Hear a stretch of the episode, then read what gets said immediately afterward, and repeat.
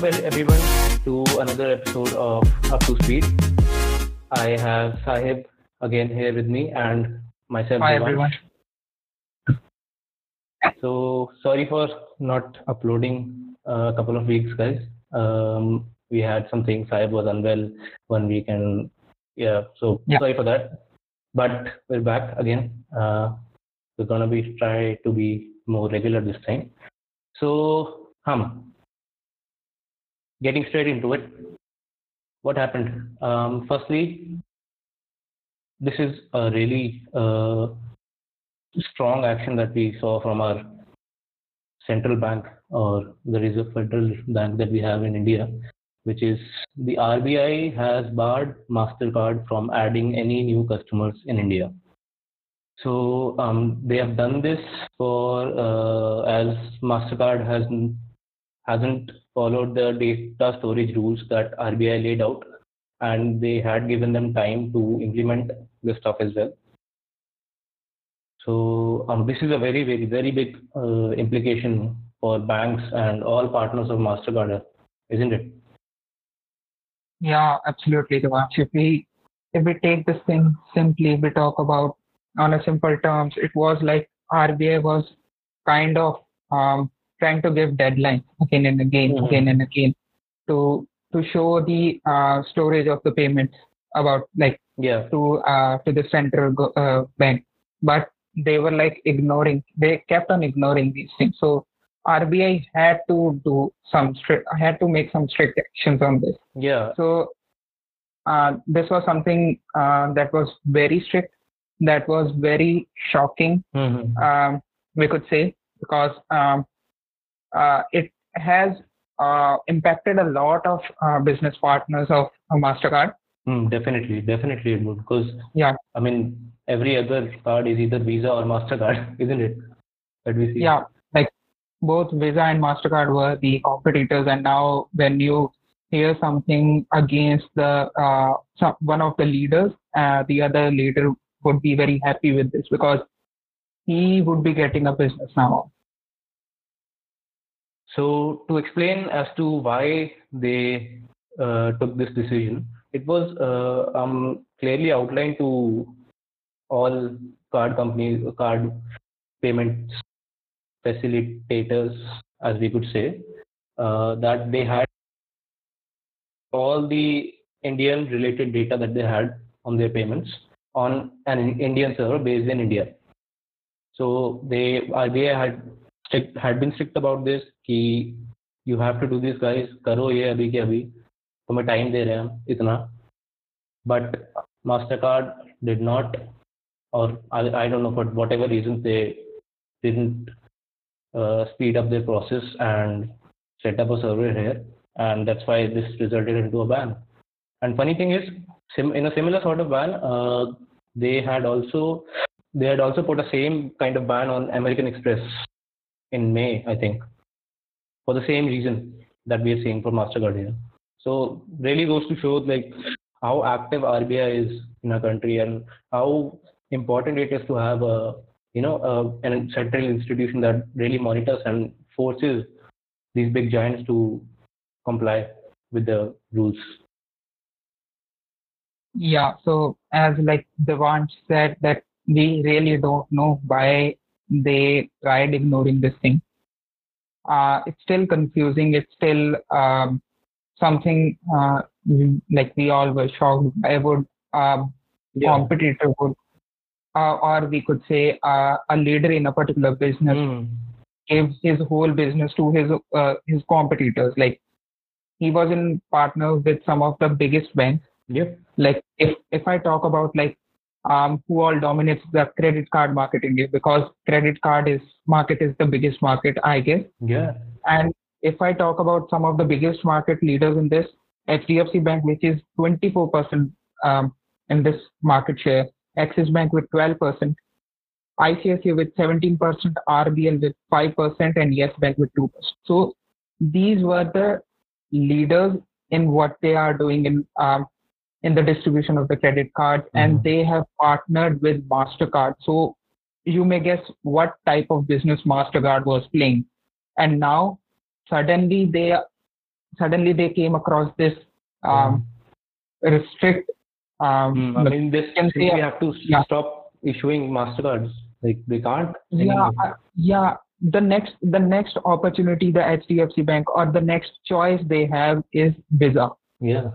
We, we even we are not sure um, to whom it goes. It can be RuPay or it can be Visa, but clearly it says Visa because um, to from our perspective, Visa is uh, is a well-established company with Yeah, a lot of operations, with a lot of smooth operations, and Visa being the competitor in this has a lot of clients as well, right? So uh, a lot of business partners.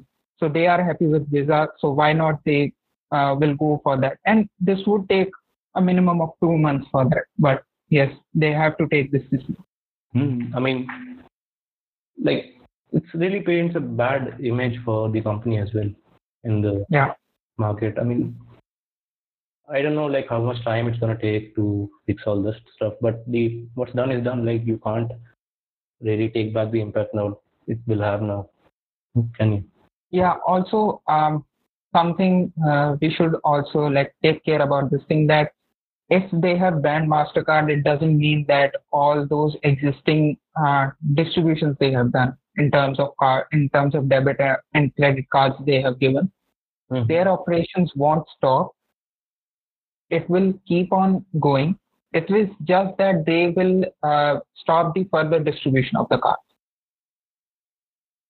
Oh. So yeah, this this should be clear. Mhm. Okay then. Um, moving on. So, yeah, a big IPO frenzy going on in the market, and the latest one to sort of be a part of that is Zomato, a dear old Zomato. Yeah.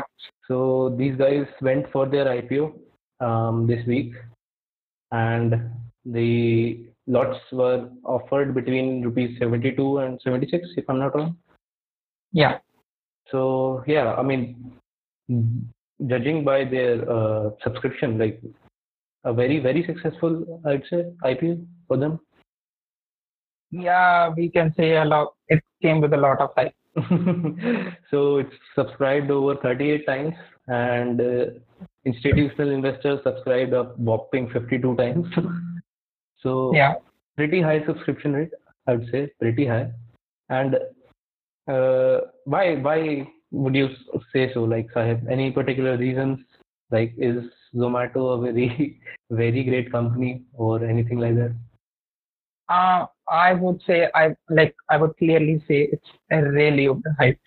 So I don't know. Like we can't we can't discuss much about it because there are a lot of big investors involved in this. Yeah. So they might have thought of something. They might have did a fundamental analysis, or we can say um, they are doing this because in a short and midterm they will play a very great big game. But in the long term, it would be like kind of they would uh, they would be willing to ex- uh, exit from uh, from the market, Mhm. um, whatever they bought for like Zomato. Mhm. Uh, but I would say like they are doing this because they have to earn money, right? So if they if they want to earn money, they they will be playing this short term and mid term game Mhm. because because um, you are putting uh, your money into a company which is uh, burning cash, Yeah. right? It's it's it's clearly seen that they are burning cash and they have to burn their cash because they have to uh, make a very good foothold in the in the market because Yeah. when you have in competition Mhm. and that competition which has really um, make its made its uh, competitor like um, it reached to that point where Zomato is in a really short time.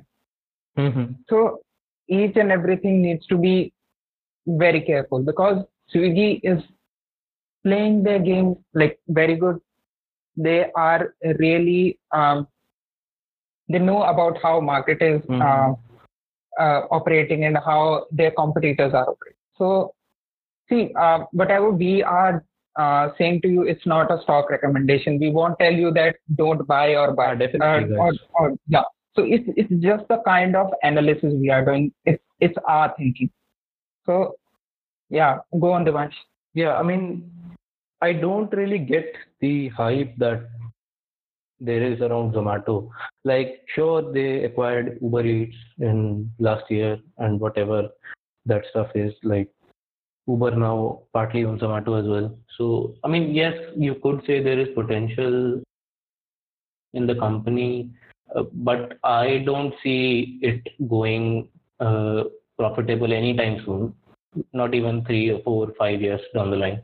So yeah, in, in short term and short term and mid term, we are very sure that the company is going to be great in the stock market. I do not want to like we do not want to highlight a particular company which did similar to this, but mm. like uh, IPO when IPO came, it was great, but then it fell to like uh, four to five rupees. Mm-hmm. So we can't, we won't be highlighting that company, but yes, you have to take care of these things. You have to understand. You have to fundamentally analyze. Definitely, why. definitely. Yeah. And more importantly, like you, as a young investor, I'd say it's uh, in a in the sort of age that we're living in today like people are to you know double their money in a day and all that stuff this is really this is a really bad approach to i would say markets in general yes really builds a bad habit in yourself and one you you have will have to pay for it so like while investing go through the companies thoroughly because even for Zomato, I, I won't point out, point out exactly, but there were some questionable things in the balance sheets and the DRHP as well. Yeah. So, like all those people who just buy these IPOs for their listing gains, it's it's. I mean, I don't think it's really worth it to be honest.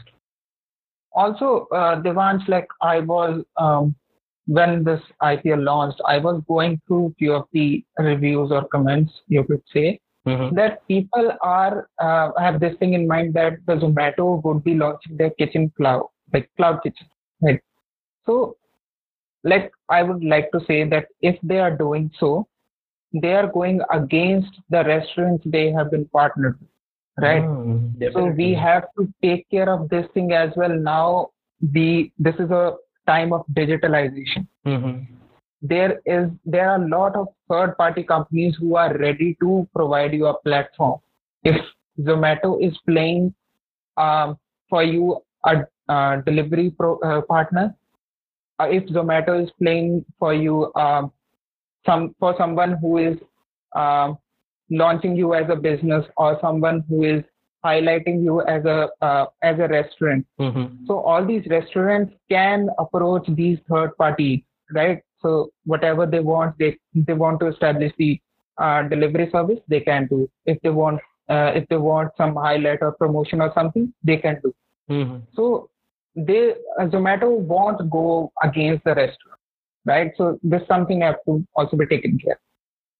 Uh, okay, so I mean, uh, to close, round it off, I would say that the shares are uh, listing around 27th July or something. I mean, I'm happy for that a young startup is getting listed on the market and all that stuff.